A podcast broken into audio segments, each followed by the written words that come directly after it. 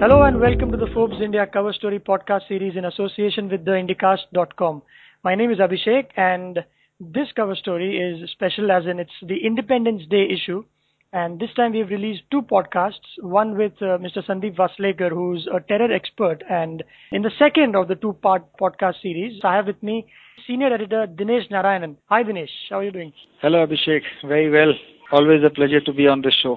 Thank you. And we had recorded one exactly a year back on the 15th August special. Yes, we did. And there is always a theme uh, when it comes to, you know, such big issues. In 2010, Forbes India had focused on the major challenges that India faced going in that year. And last year we had cracks that had opened up in the security field and what that meant to India. What is the theme this time, Dinesh? What What is the theme that runs through all the stories that you have this time? Yeah, the Independence Day, we were looking at uh, bringing out themed issue which would consider the promise which was made on August 15th in 1947 and the idea of India. And we were looking at where we can find these this idea of India being carried forward as it was conceived at the dawn of independence what we were trying to look at is the people mainly in public service who were doing work which was aligned with the spirit of independence which we achieved then. That is what we were looking for. Right. And uh, you have a battery of essays on, on these people. Yes, yes. What we have is that we have a bunch of profiles, mm-hmm. nine profiles of bureaucrats and one profile of the Chief Justice of India, Mr. Sarosh Homi Kapadia, who will be retiring in September. Right. Why don't we start with him? Yeah, the reason we picked Chief Justice Kapadia is because of one quality which was unquestionable in him and which is lacking in many people, many institutions, many walks of life in this country today, which is integrity. And this was a man who, across the number of people I spoke to, there is not even a single person who had even the slightest doubts about this man's integrity. So the first thing anybody made a comment about Chief Justice Kapadia was this is one man with outstanding integrity. And when he became Chief, Justice, Supreme Court was under a little bit of a cloud because there were controversies regarding the former Chief Justice who had then retired, Mr. K.G. Balakrishnan. So Kapadia had come in at a time when the Supreme Court's image had taken a slight beating, if I should say so. He's been a terrific administrator. Now, this is something which is not really known to the outside world. It is known to lawyers, it is known to the people within the Supreme Court, people within that uh, setup. And one of the main things which he does is humongous amount of preparation before he does whatever he has to do. What I have heard from other, from lawyers, from his friends, everyone is that by the time he reaches the court any particular day, he has practically gone through every brief which of every case which would be coming to him that day. And the first day in court as Chief Justice, he had disposed of some 39 cases in half an hour or so. He probably uh, understand that there is not even a minute to waste as far as uh, dispensing justice is concerned. True, because in India, uh, when we see the movies, the dialogue "court kacheri ka mamla" is, is such a cliche where it represents delay.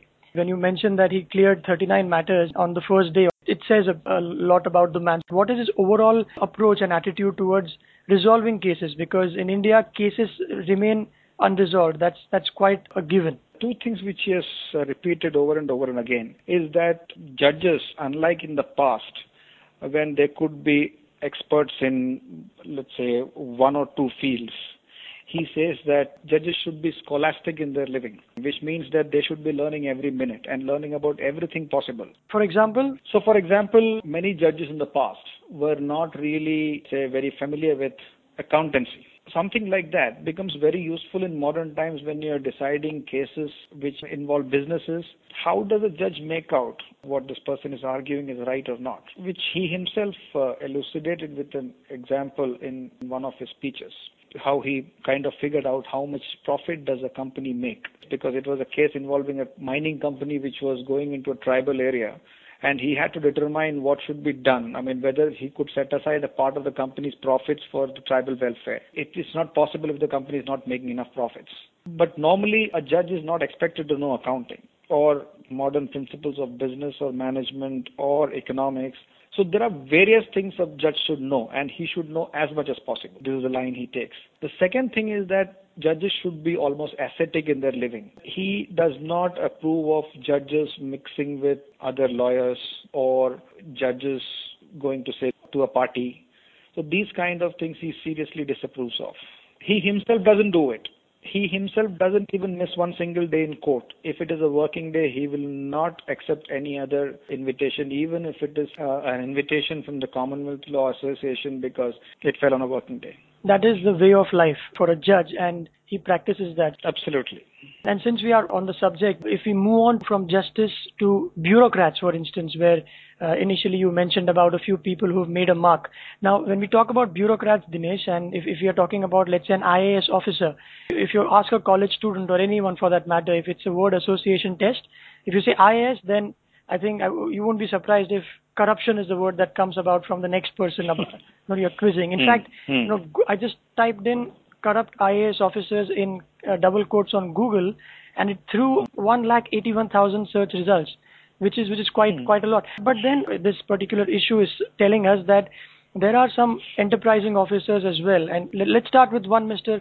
Rajiv Chawla. He's an IAS officer who successfully digitized land records in Karnataka, is what I read. So, how important is that hmm. contribution? Because we don't exactly read about all the stuff that all these IAS officers do in small pockets in different districts. So, digitizing land records in Karnataka, a simple project like this, what was the contribution that he made and how did it help the state? Before I start on Chawla specifically, let me just take the point which you mentioned about corruption and just to point out that, you know, last week one of the ministers in Uttar Pradesh is supposed to have said that it was reported that, you know, I don't mind if people take a little bit of money and, uh, uh, but do good work. We have come to such a situation that corruption is an accepted fact of life. So that is one reason why we chose these nine bureaucrats. We were looking at people and uh, what they did, which was actually very much part of their job, but usually don't get done, especially because uh, bureaucrats work in a in a very rigid system, which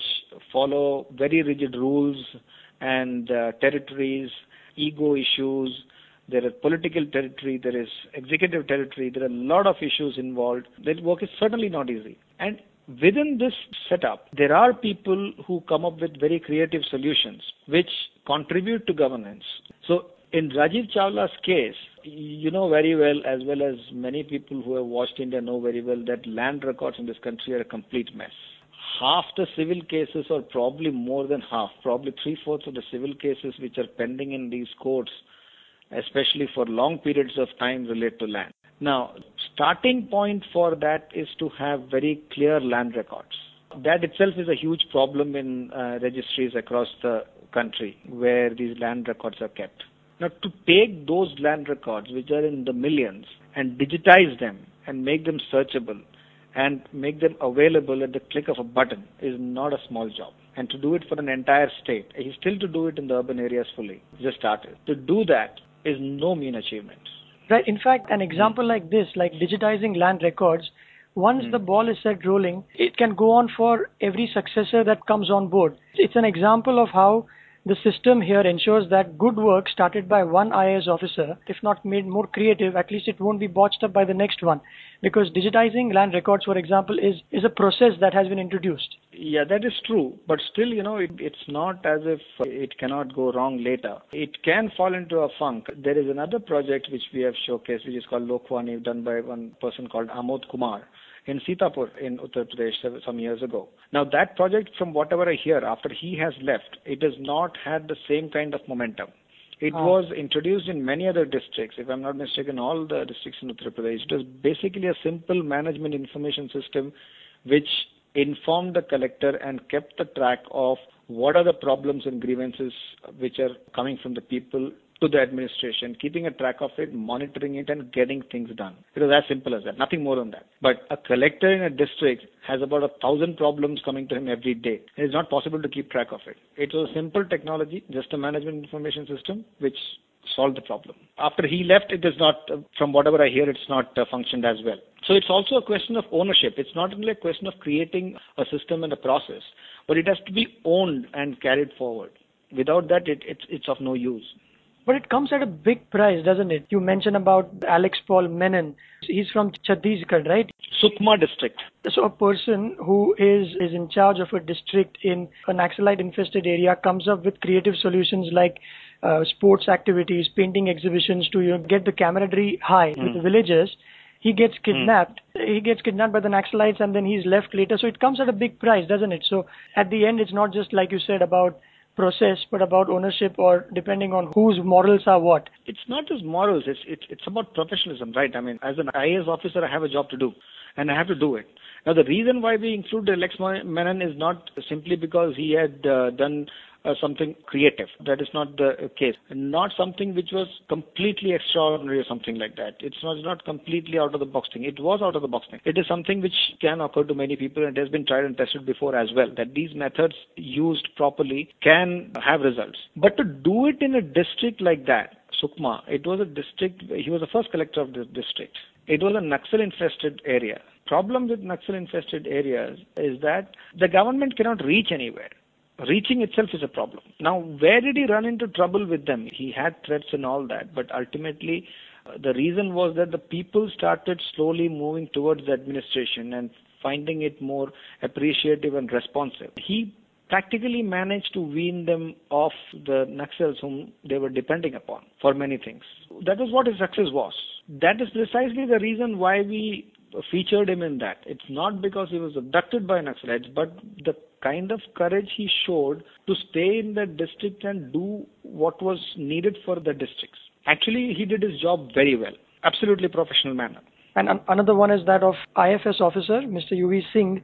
Uh, when I read that he would disguise himself in the nights to, you know, investigate the Karnataka mining scam, again, another example of uh, somebody being a professional, but probably the risk comes with a job then, Dinesh, doesn't it? Actually, yeah. In his case, it's slightly more because what he did there as an uh, forest officer, it was almost a covert, a, a single man covert operation to unearth what was going on. And he succeeded in a big way. The chief minister resigned and, and many people were jailed, many politicians. Yes.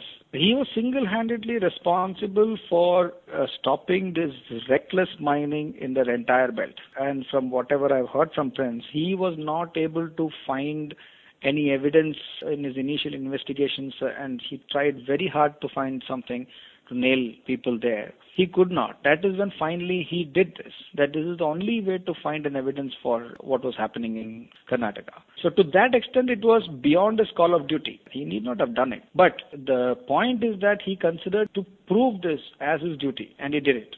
Absolutely. And it's great to read stories not just about those officers who have unearthed corruption, but also those who are doing good in the field of education.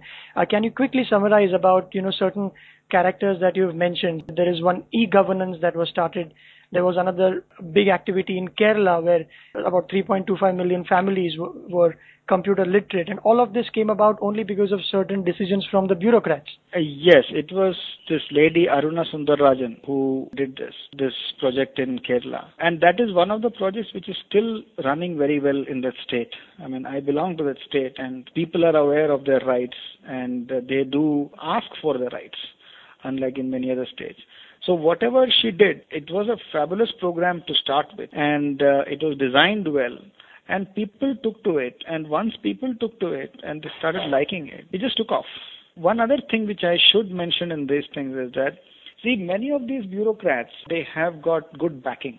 So either they've got political backing from the government or a senior officer's backing or an authority's backing, which really mattered. So many of these cases that also has helped. These guys were not like lone rangers or something like that. But we have put these people in the front because they were the faces of these programs and also they were instrumental in uh, designing them or finding those creative solutions. It should be seen as a collective effort as well.